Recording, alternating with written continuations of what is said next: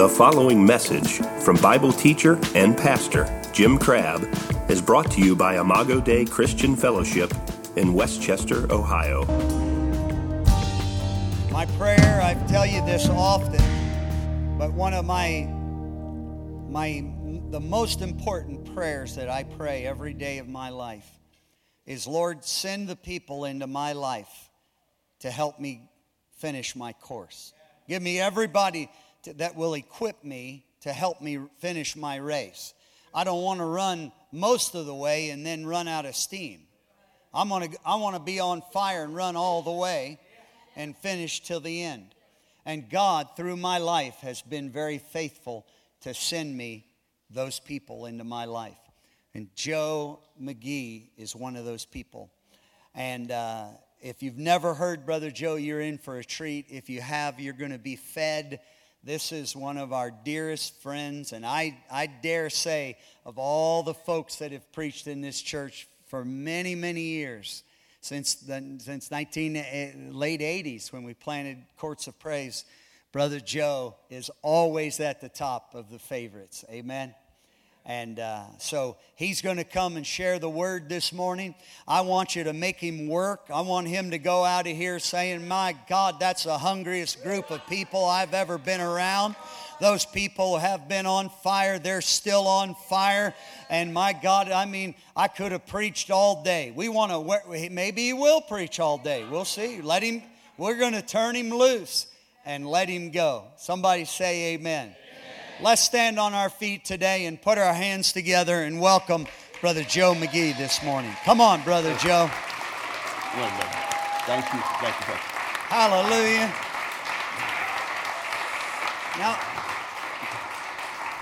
I love you. I love you too, my brother. Woo. okay, that's enough. Y'all, y'all have a seat. Come on. Woo. All right. Come on, guys. Sit down. I feel no pressure. I feel no pressure. Praise God. Thank you, Pastor, for pumping me up to something. I'm telling you. Uh, you know, the first thing uh, America did when we became a nation, you know, we don't teach history like we used to. We need to start teaching it better in school. And uh, 13 colonies got together. Now, the reason there were 13 is they didn't like each other. And that's true people lived in South Carolina, they didn't like people in New York. All right. That's why they scattered. Well, all of a sudden, you know, the British are trying to tax the hound out of us, and things aren't going well. So a few guys got together, invited a few more, and finally they got together, you know, and uh, created a government. Got us a constitution. And the first thing they did after they became a government, the very first thing they did after, you know, we need to have our own nation now because we got a problem. First thing they did is they created a military. My goodness. You have to read that in your history books, but you can. What's the first thing America did? Well, we need a military because we're being attacked by the most powerful nation on the face of the planet. England ruled the world. Yes, they did. They ruled the oceans. We're being attacked by? The biggest bad boy on the block. So we might want to get us a military. And, and, uh, and we did, and we struggled for a while because, you know, we thought, well, they've got red coats. We'll need to get some blue ones so we can't use the same color. And so, uh, so we've got nice fancy blue jackets. And, uh, and uh, back then, you know, the war was kind of wacky. People took turns when they shot at each other. You're our guest. You can shoot first. I'm not making this up. I'm not making this up. You're our guest. Please shoot first. And then we get to shoot, and then you get to shoot, and whoever's left standing, they, they win. Well, you know, we weren't very good shots, you know, and, uh, and so we're, dying by the basket loads. And uh, somebody decided, you know, Washington, Washington, uh, he was he was out of Virginia, and and uh, he had a guy that he's working for, and uh, his first two campaigns, Washington got all of men killed. The president of our country, who was a military man at one time, his first two military campaigns, every man under him died. He got them butchered. And so he goes back to the governor. The governor says, You know, son, you're not too smart, this are you? I'm not making this up. You can read it. He said, But you know, I think you might have learned your lesson. You learned what not to do. He said, You go find somebody knows how to fight. And he said, You know anybody? He said, Well, the Cherokees have whipped me twice. I think I'll go visit with them. So he visited with the Cherokee Indians. They said, you know, first thing you might want to do is take that blue coat off. they might want to get you some uh, nice coonskin caps, some deerskin clothes, and get you some long rifles. And you don't take turns shooting. And what you want to do when the redcoats come, because they always like to let you know they're coming, they like to beat the drums and blow the horns. So they're going to be marching real loud and beating that drum. So you know when they're coming. So you need to lay there in the grass next to the road. When they come by, you need to shoot all of them. and as soon as you fire, you need to get up and run back into the woods. Because they're not going to chase you. They're going to get down in a little stand. Fire. By the time they fire, you'll be gone. And that's how we beat the most powerful nation in the world. It's good. There's no rules to fighting. You know, if you go to the you go to the War College in Virginia, the purpose of war is to kill the enemy as quickly and as viciously as possible. Yeah. This is not a nice thing. We're not holding hands. We're not the UN. We're not the kumbaya. That's good. The only war we ever lost is because it wasn't a war. That's a fact. The most expensive war we ever fought was because it was not a war. That's real good. We were trying to maintain the peace, not kill the enemy.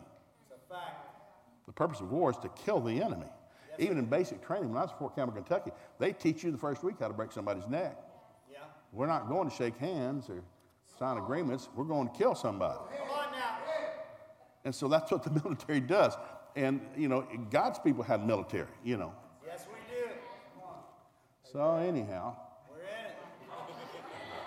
That's a good word. Veterans Day is a very special day because people have given their lives. So we can sit here and drive down the interstate, and not be shot at. You know, we've got malls everywhere. You got a McDonald's in every corner. My goodness, what, is, what do you want? And so, so anyhow, uh, I was sharing last year when I was here. I went to Israel my third time last year. So I've been three times. I'm going to go again. I love the Jews. I love Jewish people because they're just meaner than snot. You've never met a nice Jew. They don't exist. They're just mean. And so the nation of Israel is about the size of Rhode Island. Yeah. If you look at it on the map, who's that? Well, that's Israel. and if you look at the nations that border Israel, starting in Lebanon, going around Egypt, you add up all the population of the nations that touch Israel, Israel's outnumbered 400 to 1. 401. 400 to 1. Now, it'd be like somebody coming to me one day. I was a school administrator for about 10 years. I imagine somebody coming to me and saying, Mr. we got a problem. There's a fight out on the playground. You need to come out here and settle this. I said, All right, I'll be right there, boys. Can you imagine? I walk out onto the playground, and there's 400 kids on this side and one kid on this side. And the 400 kids are pointing their finger, crying, saying, He's picking on us.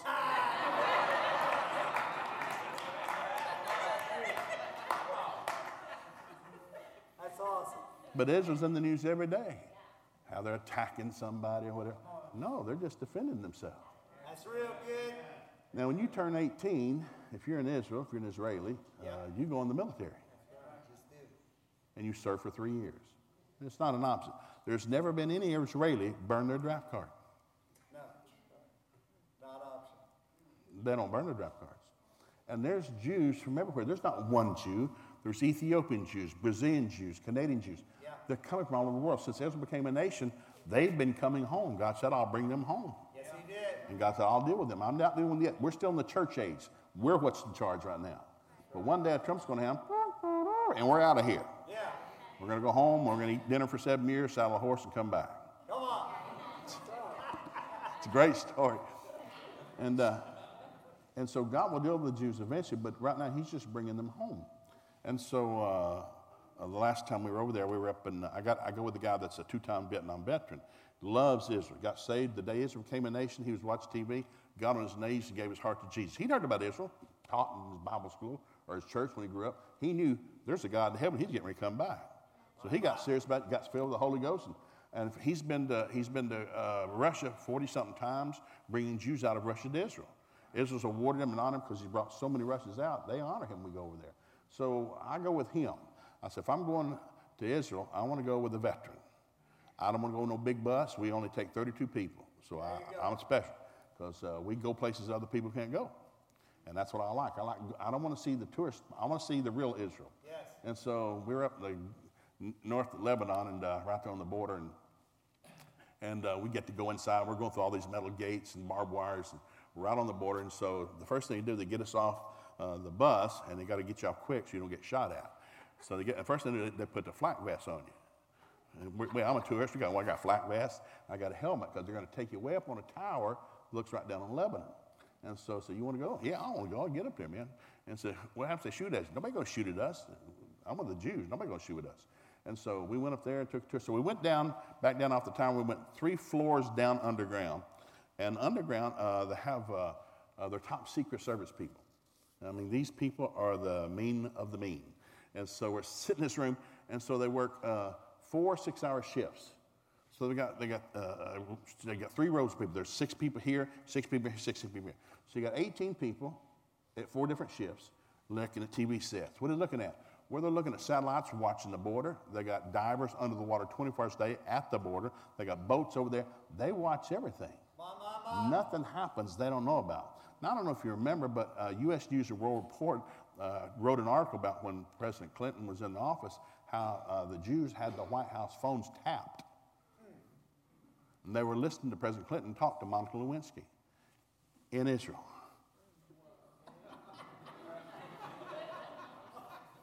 You know about when they went to Argentina to get all the escaped, you know, Germans and found them. Some of the guys almost 90 and brought them back. They'll hunt you down till Jesus comes. They're not nice people. Come on.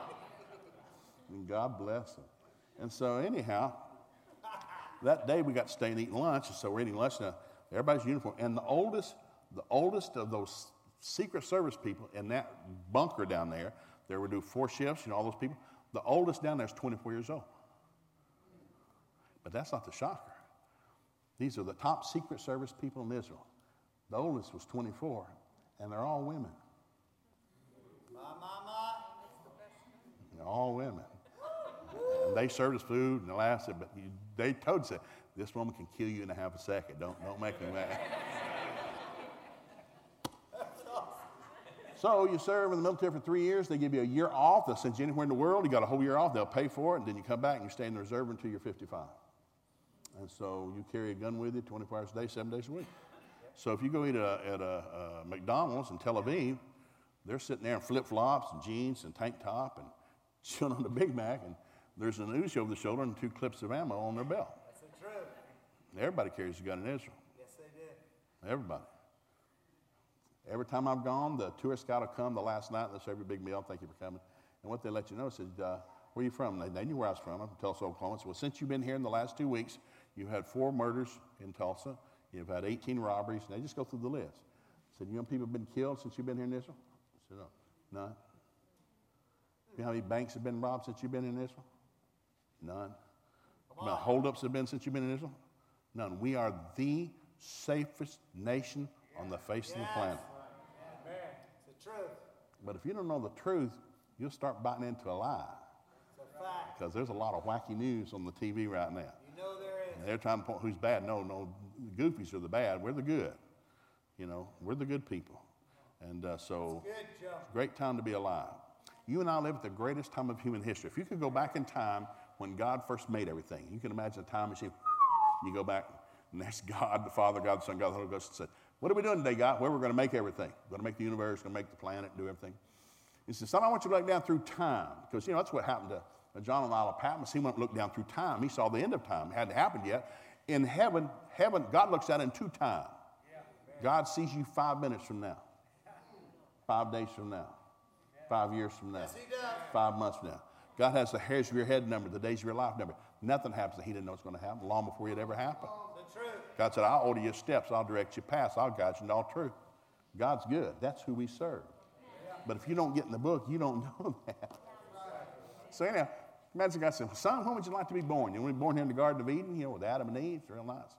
No, no, that's not going to go good. They're going to get fired from the job, evicted from the house. Kids going to start killing each other. No, thank you.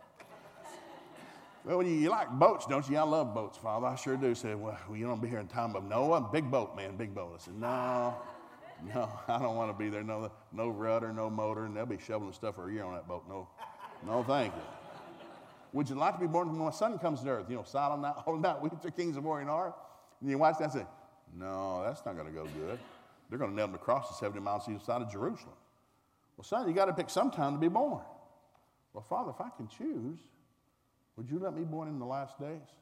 My, my, my. When your spirit's poured out without measure, that our sons and daughters are dreaming dreams and prophesying, not cussing us out in the kitchen? Come on now. God, if I could choose, please let me be born in the last days.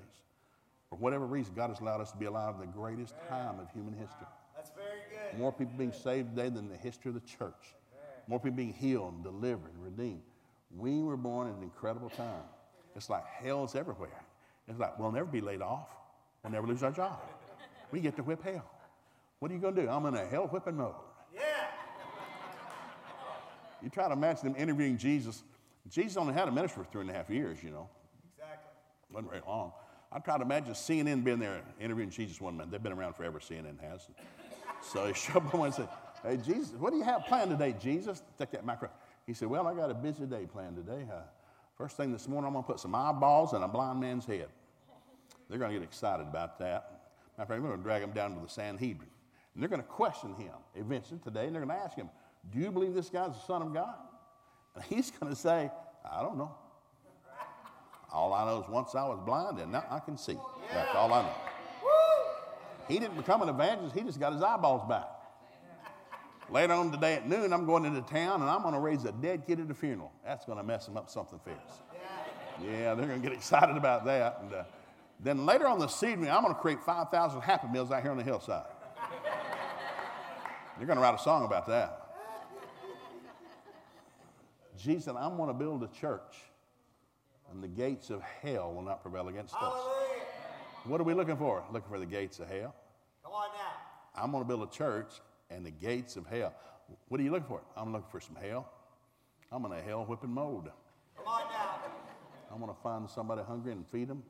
I want to find a thirsty person, give them water. Come on now. I want to find an orphan and help them. I want to visit somebody in prison, find a sick person and make them well. I'm in a hell whipping mode. Come on now. I'll be busy till I hear the trumpet sound. That's very good. So let's just lay this out because I, I think very different. I teach very different. So I have a short sermon. It's just a long introduction. you, no, you'll see. I'm not making that up. I, I'm serious. So, so in Matthew 22, Jesus is, is really drawing big crowds. And the Sadducees and the Pharisees, their crowds are dwindling. So, man, they're losing offerings and money and popularity. And so they're mad at Jesus. So they, they're trying to make him look bad. And the Bible says they're going to try to trick him with a, with a tough question. And so he's already run the Pharisees off. Well, the Sadducees said, No, we ask him this. And so they ask him in front of everybody, uh, Well, Master, what's the greatest kingdom? Or the greatest scripture, greatest commandment in the Bible? What's the greatest commandment? And he said, Well, that's simple. And he just jumped in. It is to love the Lord your God with all your heart, all your soul, and all your strength. Yeah. And there's another one just as powerful as that. You need to love your neighbor as you love yourself. He said the entire seven, all 17 books of the law are tied up into these two scriptures. If you'll keep these two scriptures, you will fulfill the law. My, my, my. And they got them confused. They didn't know what to say. God is a simplifier. He simplifies things. You know, spirit, soul, and body, world, flesh, the devil, faith, hope, and love. It's always simplified. I mean, Jude, nasty, talking about all the things that are going to happen in the last days in Jude. But he closes out in Jude by saying this you need to do three things. You need to build up yourself in your most holy faith, pray in the Holy Ghost, and walk in love. If you'll do these three things, you will fulfill the law. God never complicated anything. Now I've gone to churches and I love Greek and Hebrew and, and I've studied, I love to study, but I don't speak Greek and I don't speak Hebrew. Matter of fact, I read a New Living Translation. It's a greased banana peel. I love the New Living Translation. Now I still study the King James, but I don't speak King James. And so I, I want to get something when I read. So get something you understand. I've had my family say, well, I don't understand that. Well, then get another translation. Let's slick this thing up. And so you're, you're not trying to be complicated. So when we got down to it, there's um, my time. Okay, I'll jump in this. Angel, if I stay too long, you make me come back. All right. Take your time. Uh, Luke 17, Jesus is talking about the last days. Everybody's talking about the last days. What about the last days? The last today, we've been consumed with the last days since the late 70s. Well, you know, Jesus is coming in 78. Oh, no, we missed. He's coming in 79. No, he's coming in 82. Uh, there are books on all this. No, he's coming in 88. Double eight. He's coming in 88. No, he's coming in 2000. Now, there are a lot of people went wacky in the year 2000. I got great pastor friends that I admire and still love. Some of them went just brain dead stupid, just selling generators and dried food, you know, because it's all going to shut down, you know, and the Antichrist went. And I thought, why would you buy a generator? I, I grew up in the country. We had generators. But we lived in the middle of nowhere. But if you're in a neighborhood, you buy a generator and everybody's power's off and they're starving to death, and you got a generator, they're going to hear that. your lights are on, you're eating food. What do you think's going to happen? Will be a testimony. No, they're going to shoot you and take your generator.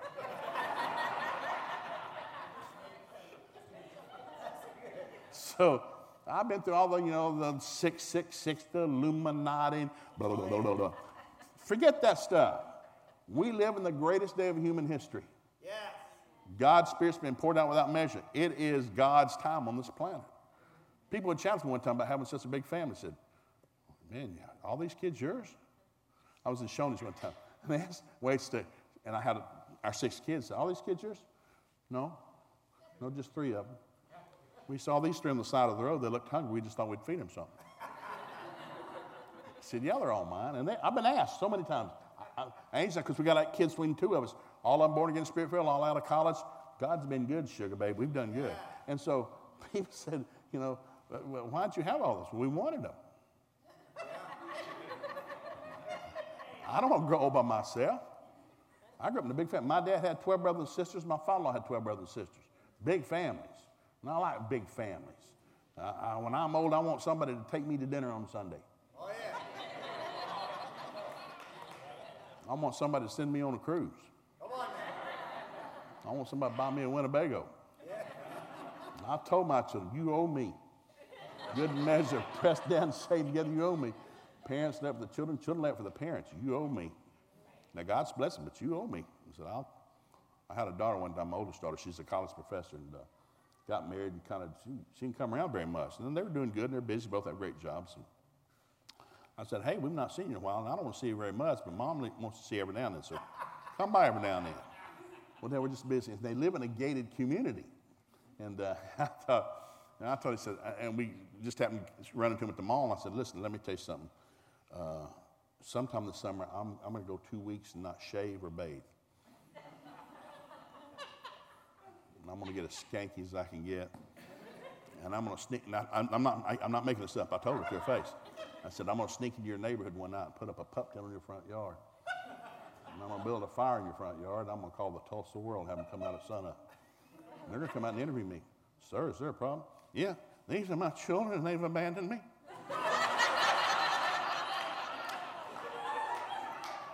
I'm, I'm serious. I'm not making that up. They started coming around. It worked out really good. Uh, I always wanted a big family, and uh, I, I, still like big families. And people judge me all the time. And, and, I had a kid one time got so mad. I said, "Man, you got too many kids." No, I'm fine. The Bible says there'll be plenty of children, plenty to feed them.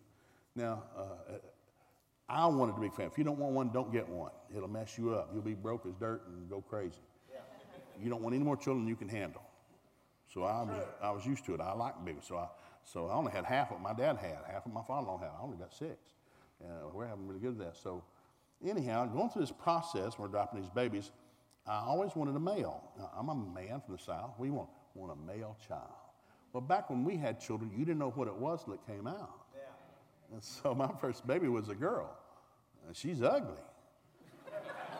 I mean, when she was born, she was ugly. I mean, because my wife produced fat baby. Fat baby's big old purple spot on its head, like, like it'd run into a wall, came out face first. And it's like, dear Lord, Father in heaven, thank you, Jesus. Now, she's one of the most beautiful of my children. The, spot went away and her head came normal. And, uh, she's beautiful. See, I don't know why I told that. Anyhow, so the second one was a girl. Dear Lord. The third one was a girl. Father in heaven. By the time the fourth one was a girl, I thought, I had to go, I had to go to the library and figure out what's going on. And I realized the babies were determined by the man, not the woman. I said, evidently I have no male genes in me. so my sixth one, when he popped out, he had a thing. You know, a thing? I never seen a thing on a baby before. I, it's my first thing. I'm to get to go down the other side of Toys R Us for the first time in my life. it's, I got all excited, you know. I got a male child. I got me a male child. and so uh, the girls made sure that he was all man. They worked him good, man. They, he had five tutors who to date, who not to date, what to do, not do, what to say, not say. And, and uh, John did great, man. He was an all-state linebacker, and, and just he his the women made him something. But when he was five, I thought, well, it's my first male child. I don't do male stuff, and so uh, they had uh, they had t-ball, and I didn't know what that was. I said, "What's this t-ball?" We hit a ball off a tee. You mean like golf? No, it's for, it's for young kids. You hit a ball off a tee. What for? Well, it's baseball. No, I played baseball when I was a kid. You get hit every now and then. You got a bat, and, you, and you, somebody's throwing it to you. You hit the ball. Somebody, no, these are kids. We're going to try to help them. And so I thought, well, that's the dumbest thing I've heard of. Well, I've got my first medal. I want to be a part of that. So all the other boys playing t-ball, we're going to sign you up. So we practice in the yard, hitting that thing off that stick. Now, that's the dumbest thing.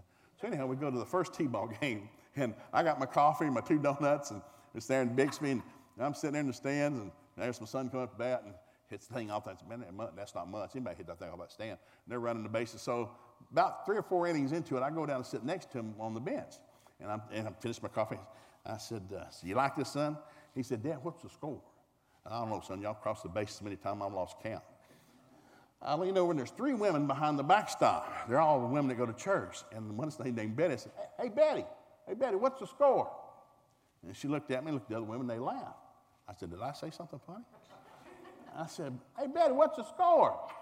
And they laughed more. I thought, What am I? Is there something on me? So I said, What's the score? He said, Joe, there's no score. This is T ball. I'm sorry, what? you know, we don't keep scoring T-ball. This is just for the boys to get out and enjoy themselves and fellowship. And, and I went back and sat down next to my son. He said, Dad, what's the score? I said, ain't no score. It's women's baseball. And that was the last T-ball game my son ever played. If there's no scoreboard, what are we playing for? That's why you keep score. How bad did we lose? How good did we win? Go ahead. And then keep score. You got to keep score. So that's what's happened to America. You got she males and what happened? Where'd all the men go? Well, we need men to step up and be men. Not to be abusive or rude or crude or cuss like a sailor. We need men to be men. Right. So what are real men like? Well, you got to go to the Bible. So you go to the Bible. Here's how you find it. There's three things. All men, all real men, are responsible for three things. All real men are lovers. Ephesians 5:25. Husbands, love your wife like Christ loved the church and gave himself for it. If you're a man, your job is to love your wife. A wedding is a funeral. Hallmark has the cards all wrong. It's just that I'm so sorry. I heard you got married.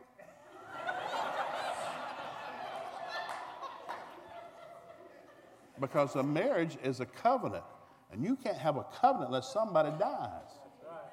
That's what a covenant was. Somebody said, hey, everything I own, everything I have, everything I'll ever have, ever be, is yours. Anytime you want it, come get it. And that's a covenant. You give everything to that individual. Jesus gave his life. It was a covenant. Yes, it was. It was a covenant. So, so when you get married, you're saying, you're standing before God and witnesses that marriage ceremony. You're saying, from this day forward, I'm living for them. That's what you're saying. I'm giving my life to them. She's what I'm living for. Yeah. When I get to heaven, after I hear my wife thank God for His Son and the Holy Ghost, I want to be the second thing come out of her mouth. Father, I want to thank you for Son Jesus and the Holy Ghost that led me in order my steps. But second, I want to thank you for Joe. He's the second greatest thing ever happened to me. I want my wife to want to suck lips off my face. Come on. Now, listen, none of us are perfect. There are no perfect people. They don't exist. And uh, I tell people, when you get married, uh, you know, the day you get married, scales will fall from your eyes. And revelation will come from heaven. You're like, oh dear Lord, what have I done? You've married into that, big boy. Every nut and flake in the family tree goes with it.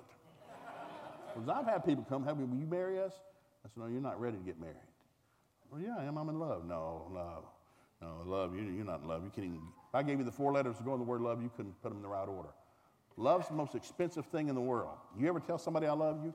Get out your billfold, your 401k, your checkbook, your bass boat, your rod reel, your hunting dog, pick up, your, put it on the table. Say, hey, sugar, I love you. Because if love's not costing you something, it's not love. That's good. Now, my kids that got married, I, uh, all the son in laws that married into my family, uh, I took them all through six months of pre marriage counseling. I did. And so I only saw them one night a month for four hours. They read six books, did six book reports. Then the last night they came in, I said, Now you bring in this last night, bring your five year plan in. Where are you going to be in five years? Where are you going to be living? How much money are you going to be making? You have a vision for your life? Then number two, you bring your last 12 months of canceled checks. I want your last, I'm serious, you bring your last 12 bank statements, you put them on my desk. Because you say you love my wife or my daughter. So love's expensive. I want to know how much money you spent on my daughter. You say you love her. And I've noticed that some of them spent more money on, uh, you know, duck hunting and bass fishing than they did on my daughter. If you don't love my daughter, you're a liar. You're a liar. And so I want a number two to make sure they're a tither. Yes. Because if you're not a tither.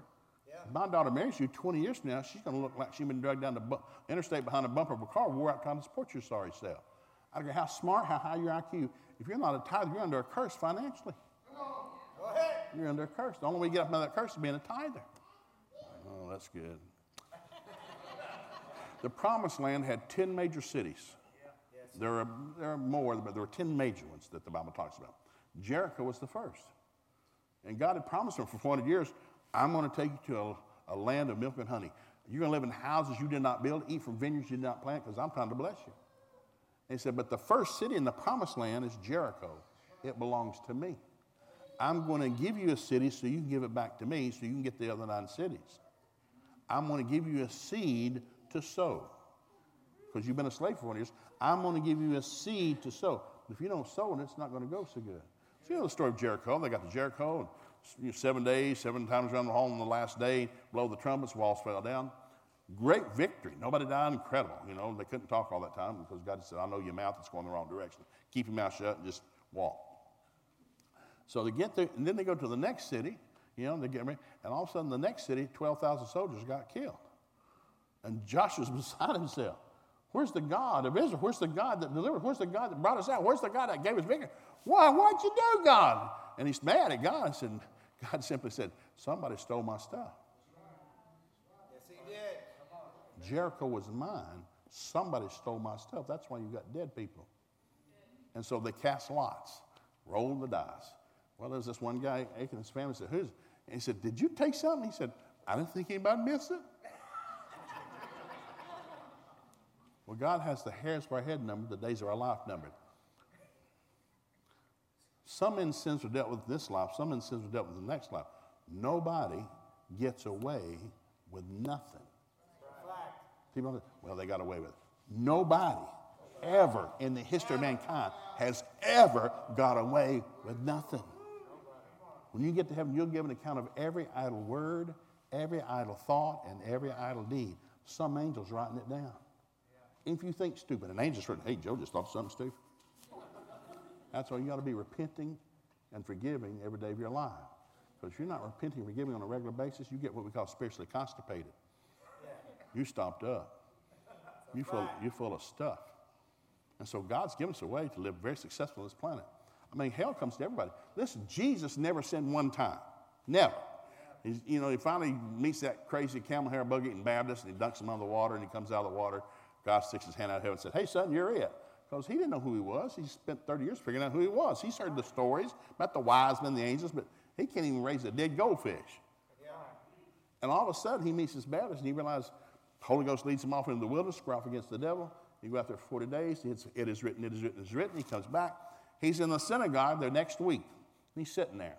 And people are staring at him. And it said in Mark chapter 3, his enemies watched him closely.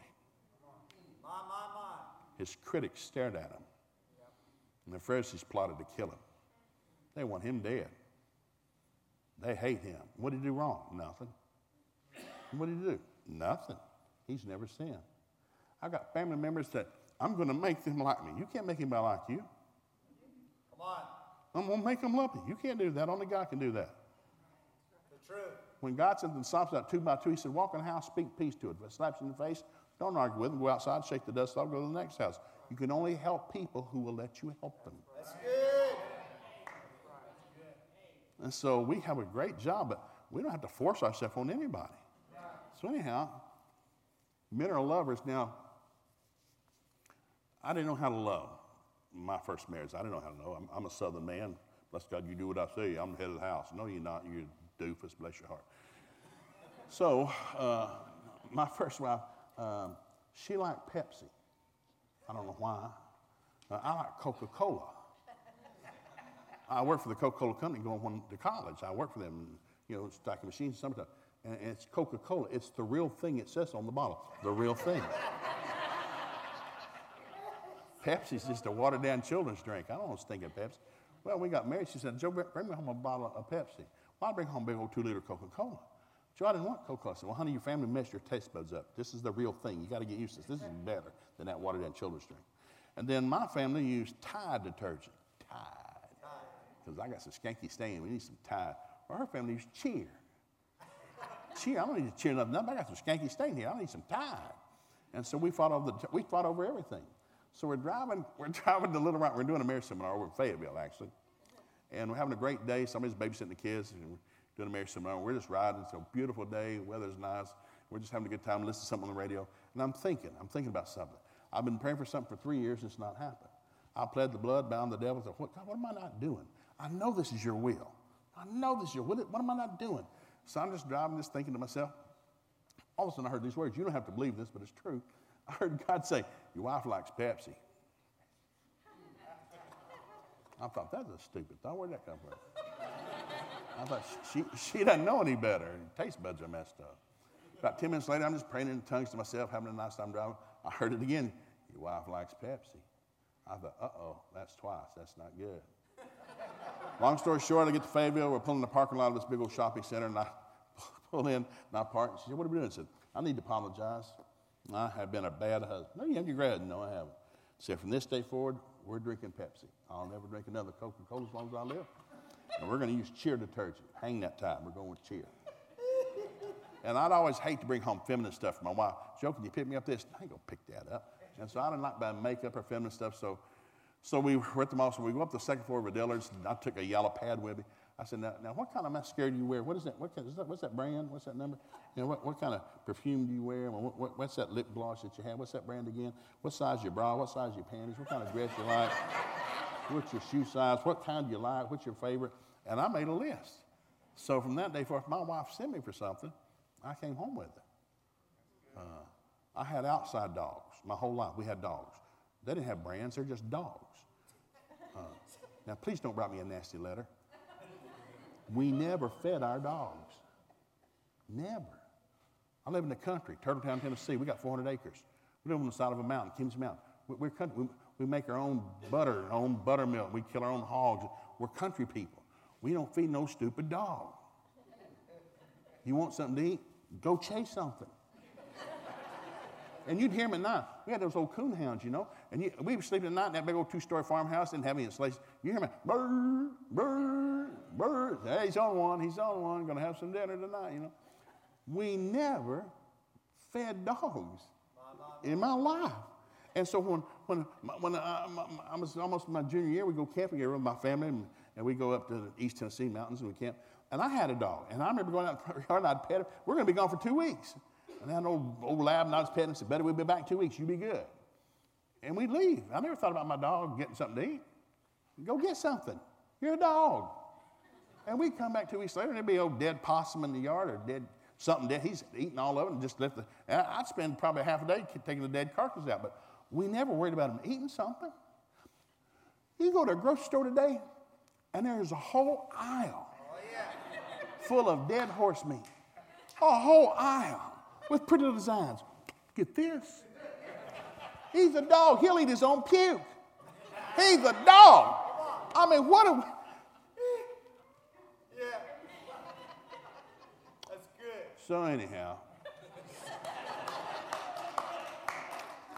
my father in law was 95. My mother in law went to heaven. Uh, we got him a little dog, a little Shih Tzu. Uh, and we got him from a kennel. He's missing one eye and half his teeth. Uh, some trucker had lost him on the side of the road, I guess. And so we got him. And so he loved that dog. He'd pet him, slept on the foot of the bed with him. So three years later, my father-in-law died and went to heaven. So we went in there and doing, so we finished the funeral and all that and got rid of the house and sold the stuff. We're getting ready to go home, back to Oklahoma. My wife's got that dog in her arm. I said, Where are you taking that dog? We're going to take him home with us. We're not taking that dog home with us. Yeah, Dad, we got to keep his dog. He said, No. He said, No. My, my dad's dog, we're not getting rid of this dog. The son of a gun.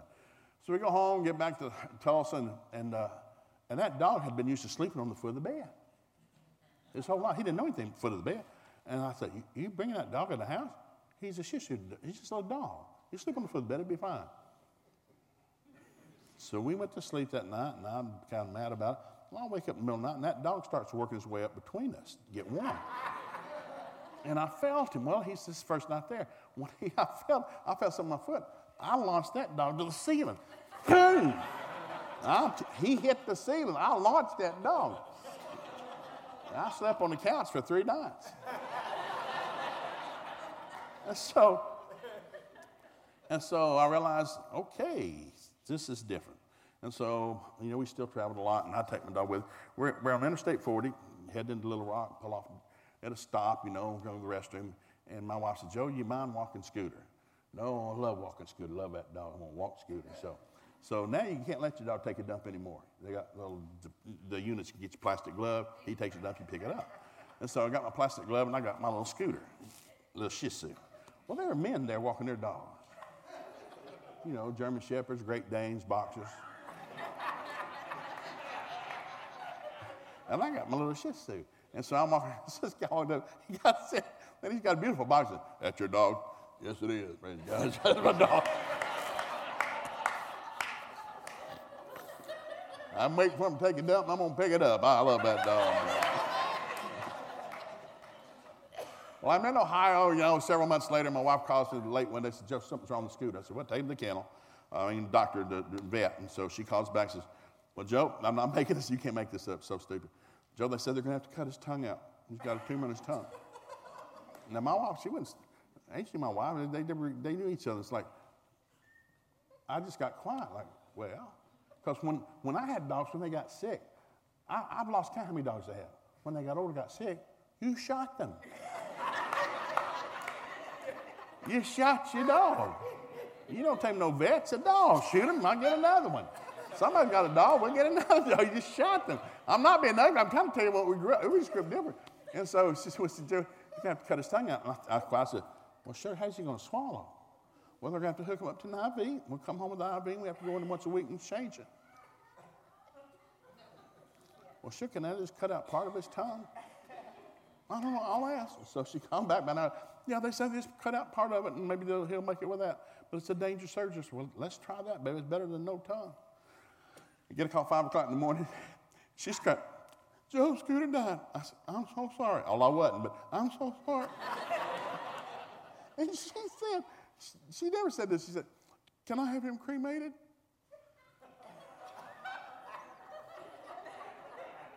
sure, babe. Sure. So she had him cremated, put in a little box with his picture on it and a little brass nameplate.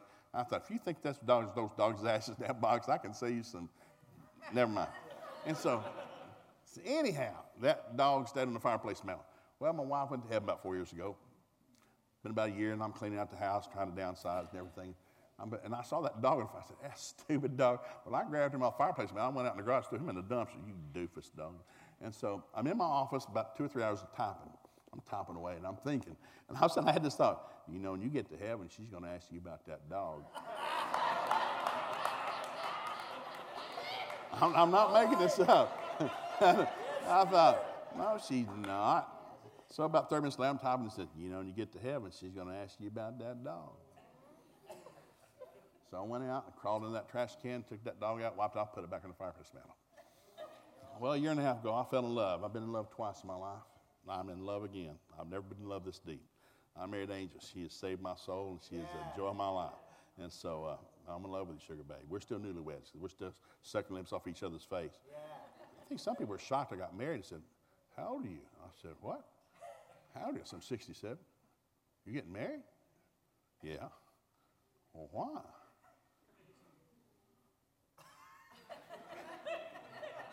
I'm not making any of this up. There were so many dumb statements. Like, well, I think I'd like to wake up next to somebody in the morning. Kind of missed that.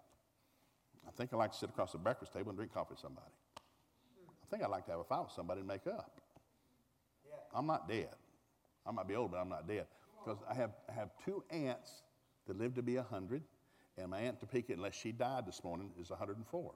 So we have a long life in my family. Now, we're not spiritual, we're just mean as not. We live forever.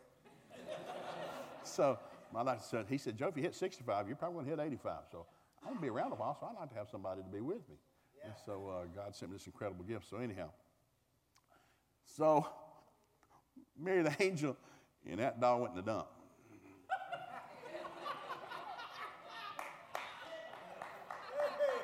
yeah, I don't know where I was going with that, but that's what it is. Uh, I got to close out. Uh, all men are lovers, all men are leaders. 1 Corinthians 11 3 is God is the head of Christ. Christ is over the man, man's over the woman, woman's over the children, children's over the dog, dog's over the cat, cat's over the mouse, mouse over the cheese, cheese over the cracker. There's a pecking order in the kingdom of God. But the word head's not dictator, it's source. God is the source of Christ. Jesus said, If you see me, you see my Father. I only do what I see my Father do. I only say what I hear my Father say. My Father I one. Jesus turns around to man and says, Man, without me, you can't do a thing, but with me, all things are possible. The man's turning to his wife and says, Sugar, what do you need? I'm either going to write a check for it or start believing God for it. I'm not my wife's dictator, I'm her source. Jesus said, You want to be great in my kingdom? You want to be great in my kingdom? Yes. Become the servant of all. The more you serve, the greater you are in my kingdom. We're looking for people to serve, not dominate, not dictate. So I tell people, men aren't the head of the home, wife's the head of the home. It says so in the Bible. I might be her head, but I'm her head source. So I tell people, we, have got it all backwards. I want to make sure Angel never wants or needs anything that I don't supply. Yeah. I don't care how weird or goofy, whatever it is. That's my job. My job is to meet her needs. God's good. If you, if you step in the way God's way, your life will go really. Then the last one, all men providers. this gets kind of this gets deep. Um, give me the short verse. 1 Timothy 5 8. Any man that does not financially take care of his family is worse than an infidel. He is his one who's denied the faith. My job is to financially take care of my family. So all my son-in-laws, that's why I made them bring their last 12 bank statements. I want your five-year business plan because are you going to be able to take care of my daughter? Make sure you're a tither. Because if you're not, you're under a curse. I got to make sure we live on an alien planet. This world's not our home. We're behind enemy lines. We were taken out of the kingdom of darkness, placed in the kingdom of God's dear Son. We're blessed and highly favored. You understand? But we are behind enemy lines. That's why Ephesians 6, we've got armor. You don't just wear it eight hours a day, you wear it 24 hours a day, seven days a week. It's a war. We've been promised victory, but we have to fight. The tests and trials come to everybody that came to Jesus. Jesus never sinned, but they tried to throw him off a cliff. They lied about him. They tried to shove stuff out. They, he went through the same stuff we went through. So we're not afraid. What are you doing? Hey, we're in a war and we've already promised victory. Let's go whip something. Let's go be blessed to somebody. We're not fighting people, we're fighting the devil, and he's already been defeated. So you got to know who you are in him, in whom in Christ. That's why two things that are critical. You got to be in a local church. The most, the most powerful thing on this planet today is the body of Christ. God placed each of us in a body somewhere, in a church. If you're not in church, you're out of the will of God. You got to be in a local church. You need to be when the doors open. Stay until the doors close. Volunteer, vacuum, teach, usher, greet. Don't ever have your church lack for something. And then you need to be in the Word of God. We came with the manual. Volume two's not coming out. God's hanging with volume one, so go ahead and read it. If you meditate in this word day and night, 3 John 2, Joshua 1 8, Psalms 1 through 3, you'll prosper and have good success. That's very good. I collected 1,206 biographies from my high school students when I was a school administrator. 1,206 biographies. I did it for a reason. I said, none of these guys ever finished school. All those biographies I collected in those 10 years, they were all millionaires and billionaires. All millionaires and billionaires. Never finished school. Most never finished elementary school. I'm going to tell my kids, now I'm an educator and I believe in it, but a degree won't get you a job. Your gift will get you a job. God gifted everybody at the moment of conception. The gifts and callings of God without repentance. Once He gifted you, He'll never take it away. There are people gifted to make millions of dollars on Wall Street every day, but they don't know Jesus from a stick in the mud. And if they don't find Jesus, they're going to go to hell, but they're gifted to make money. People gifted as athletes, as musicians, as plumbers, as electricians. Whatever you do for a living, that's your gift. You shouldn't hate going to work. If you hate going to work, there's a problem. Work's a four letter word, but it's not a cuss word. And so I tell, I told all my kids, I don't care what you do for a living, but you need to enjoy going to work. You don't like what it is. They don't give you a job because you need a job. They give you a job because they can't get anybody else to do that. They'll pay you for what you can do. True. I realized early in my life, you get paid for two things for what you do and for what you know. Based on my paycheck, I did not know anything, nor could I do anything. So I spent seven years in night school trying to learn something. And so uh, I just finished a theology degree two years ago. I'll be in school till Jesus comes. Never stop learning. But the primary place that happened is the body of Christ. So, uh, close this story. By the way, everything I'm gun flapping real fast. It's in this book called Man, Loverly, and Provider. Um, it's a really good book, by the way. Um, it is. My, my board won't let me print anything down. Uh, true story. Baton Rouge, Louisiana. Good friend of mine, pastors down there. His son's taken over now for the church. Been pastor a long time. He grew up Catholic, very devout Catholic, and uh, and he was his parents traveled. They had a business where they travel.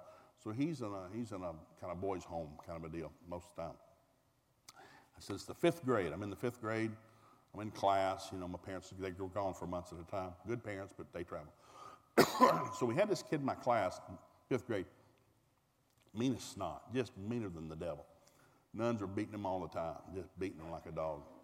And so it was late October, and, and uh, I don't remember the first of the conversation. I just remember the nun talking to this kid. And this kid said, I forgot what she'd said, but the kid responded, Okay, sister, you tell me if I can be good for two weeks, God will get me a bicycle. Evidently, he wanted a bicycle. He couldn't get one. Yes, if you can be good for two weeks, God will get you a bicycle. Really? And so class got dismissed. We go back to the dorm to change clothes to go to dinner. We're living in this big old dorm, bunk beds everywhere. And so we go back, and this kid, nobody messes with me. He's mean. And so the kid goes back, and we're all changing clothes. When he gets down on his knees, he's on the bottom bunk. Gets down on his knees, closes his hands like he's going to pray. I thought, so we all got quiet. We don't want to mess with him. And so the kid starts praying, and he said, they said, God, sister said, if I'm be good for two weeks, you get me a bicycle. If I'm be good for two weeks, you get me a bicycle? The kid just got quiet. He's just there and says, okay, okay, forget that. I can't do that. Okay, God, God, if I can be good for three days, I'm not making this up. If I be good for three days, for three, you get me a bicycle? He's real quiet. Nobody's moving. They don't want to mess with him. He said, I can't do that. God, God, if I can be good for one day, if I can just be good for one day, would you get me a bicycle? And said he's staring, and every dorm had a statue of the Virgin Mary on top of the dresser. So he's staring at the statue of the Virgin Mary. He gets up off his knees, goes and grabs the statue of the Virgin Mary, wraps it in a blanket, throws it under the bed, gets back down his knees. God, if you ever want to see your mother again, you better get me a bicycle.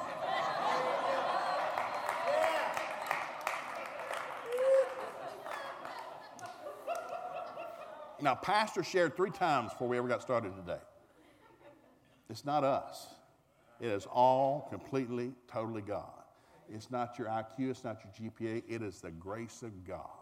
You know it is. It's all the grace of God. Nobody got lucky. There's no such thing as luck. There's not bad luck. There's not good luck. There's God, the devil, heaven, and hell. We're in between like an Oreo cookie. So we need to make choices every day. We're going to do this is the day God has made. I'm going to rejoice and be glad in it. So I tell people, you know, especially men, men try to skip praise and worship in most churches you go to. I said, but that's where the most powerful time is. God inhabits praise. Oh, yes, he does. And it's called the sacrifice of praise because nobody feels like doing it. You hear people come to church on Sunday or Wednesday, I don't feel like praising God. Good time to do it. Get your armpits open. Because if you don't feel like it, you got problems. You got alligators up under your armpits. You need to start praising God because that's when God shows up. God shows up where he gets thanked. Enter his gates with thanksgiving. Enter his courts with praise. Come before him with singing. God likes to be gum flapped. God shows up where he gets gum flapped. So I don't care how much hell you're going through, get those armpits. God, I want to thank you. This is the day you have made. I'm going to rejoice and be glad in it. You're going to order my steps, direct my paths, guide me into all truth. You're going to talk to me when I go to sleep, when I get up, and I walk during the day. I'm surrounded with divine favor. People like me, they don't even know why. Let the redeemed of the Lord say so. Let the weak say I'm strong. Let the poor say Call those things to be not as though they are. God's given us a weapon, but we got to start using it. Well, I'll believe it when I see it. Then you're never going to see it, big boy. The Bible says when Jesus told this, I got to close. Luke 17, Jesus said, When I come back to the earth, it'll be like the days of uh, Noah and the days of Lot. Yes, he did. He said, People will be eating, drinking, marrying, giving in marriage, buying, selling, building, and planting. Jesus said, It will be business as usual the day I come back to the earth. Now, we've had so much stupid stuff been written. Well, you know, the 660 Illuminati and God's coming. No, no. I don't have gas masks. I don't store bottled water. It will be business as the day Jesus comes to get the church, Walmart will be packed. People will be at the lake. Movie theaters will be full. And you're going to hear, and a bunch of us going to disappear. And most of them, they won't even miss it. Where, I don't know where he went, man. Frank, I don't know where he went. He went to heaven. He's eating dinner, sharing testimony, getting ready to saddle a horse, come back. And by the way, when he comes back, it's not a parade. That's good. It's not a parade. It's in the last book. Read the last book first. It's really good. Read the end from the beginning. When Jesus comes back, you know, big Armageddon thing, the valley of Jezreel over there, huge valley. He said, We've been there. You look at that valley, it's massive. He said, This valley will run head high with blood. When Jesus comes back, blood's going to flow. He's not coming back for parade. He's coming back to whip the snot out of the devil and his army. And then we're going to rule and reign with him for a thousand years. And there'll be babies born out the wazoo. I have people shouting, Well, Joe, you shouldn't have too many kids. We're running out of everything. No, I'm running out of nothing, doofus. Yes, we are. And ozone's running out, the water's running out. No, we're not. Listen, I'll tell you this. I'll stand up so I know I'm through. I'll tell you this every human on this planet will fit inside the Jacksonville, Florida city limits. You give everybody three. Now, Jacksonville's a huge city. It Takes you an hour to drive south north. It's huge. But if you give everybody three square feet, every human on this planet will fit inside the Jacksonville, Florida city limits. I mean, there'll be nobody, nobody in Kentucky, and, and nobody in Tennessee, nobody in California, nobody in China, nobody in anywhere. They're, they're all in Jacksonville. We're not running out of nothing. Sin's abusing the planet. Sure it is. Yeah. Loses animals and species, whatever. Working on those, but we're not. God is not. Re- Man, we're running out of stuff. We better hurry up, get down there. It's going bad. God's not worried. When, when I hit the trumpet, say I'm going to eat dinner for seven years. The reason it takes seven years is because everybody's going to share testimony. Now, I want to mess with you right here. You get to heaven, the first thing they're going to open is, is the Lamb's Book of Life. Let's are you in the book? Because the Bible says everybody's name's in the Lamb's Book of Life. Before you leave your mother's womb, your name is in the Lamb's Book of Life. Jesus died for everybody. There are eight scriptures about your name being blotted out, not written down. My goodness. Because evidently, at some point, some humans will decide, I don't need Jesus and I'm not going to heaven. We just cancel your reservation. Your salvation was paid for. You got a mansion in heaven, but I won't make you take it. Hell was created for the devil and the fallen angels, not for humans. But humans will be there if they cancel their reservation. That's good, Chuck. Salvation is a gift. You don't earn it, but you have to receive it. You got to. You got to receive it. You got to. so, so anyhow, some people will get to heaven and they're going to get there through the pearly gate. Your name's here. You're one of us. All right. Then you're going to go through another book called the Book of Works. And all the things you did in Christ, out of Christ, in faith, out of faith are written in that book. So somebody's going to write, up, they're going to come out and quote some, and they're going to pile your stuff on. Man, I knew I was busy. Now. I know I was that busy. Boy, I got a bunch of stuff. And I imagine some big angel walking up behind a curtain with some big rod and shooting a ball of fire at that thing. and I imagine some people's stuff's just going to disappear. I got, where's my stuff? You don't have any stuff. You are a thumbsucker. You're saved, you get to stay, but you don't have a master. We'll give you a chicken leg, hang out around your neck. You can hold the door for somebody else. I, listen, I went to family reunions. Not everybody gets to sit at the adult table. You had to sit at the card table. Oh, yeah. You at the card table. Oh, yeah. Eating the chicken leg. You were a chicken leg kid. Finally, you got adult, got the breast. We got some big meat now, thank God. We're going to get some meat. But no, some people are chicken leg Christians. You're going to thumb suck your way. Well, you know, I, my dad didn't love me, my mommy didn't love me, and my coach wouldn't play me, my teacher wouldn't have me, and my dog bit me, and my wife. Some people are chicken leg thumb sucking Christians. It's time to get a realization you are. I'm a child of God. I am the head, not the tail. I'm above and not beneath. Devil, whatever you take from me, I'll bankrupt hell. I, you got to pay back seven times whatever you take from me. My, my, my. I'm not mad at any human. God bless you. Go with God. God bless you. Go with God. You can't mess with me. I'm a child of God. Whatever you take, devil will have to pay back seven times. True. We live in the greatest times, so let's start being thankful. Ladies, let's stand up. Great preaching, brother. Great preaching. Bow your heads, close your eyes. Father, we thank you for this time together, for the truth of your word that sets us free and keeps us free. Father, we declare we are children of God. We are the head, not the tail, above and not beneath. We are your sheep. You are our shepherd. We hear your voice, the voice of a stranger we will not follow. Father, we're so grateful. We're excited not about our past, we're excited about our future. Your mercy is brand new this morning. It'll be brand new again in the morning. Our greatest days are in front of us, yeah. not behind us. So, Father, as people of God, we just say, Thank you, Father. Thank you for being alive in the last days. Thank you for using us in the last days. Thank you for putting us in the belly button of your will in the last days. We're so thankful in Jesus' name. And everybody said,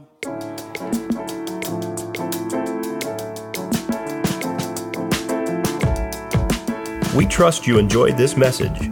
For more information about Pastor Jim Crabb and Imago Dei, please visit our website at imagodeicincy.com.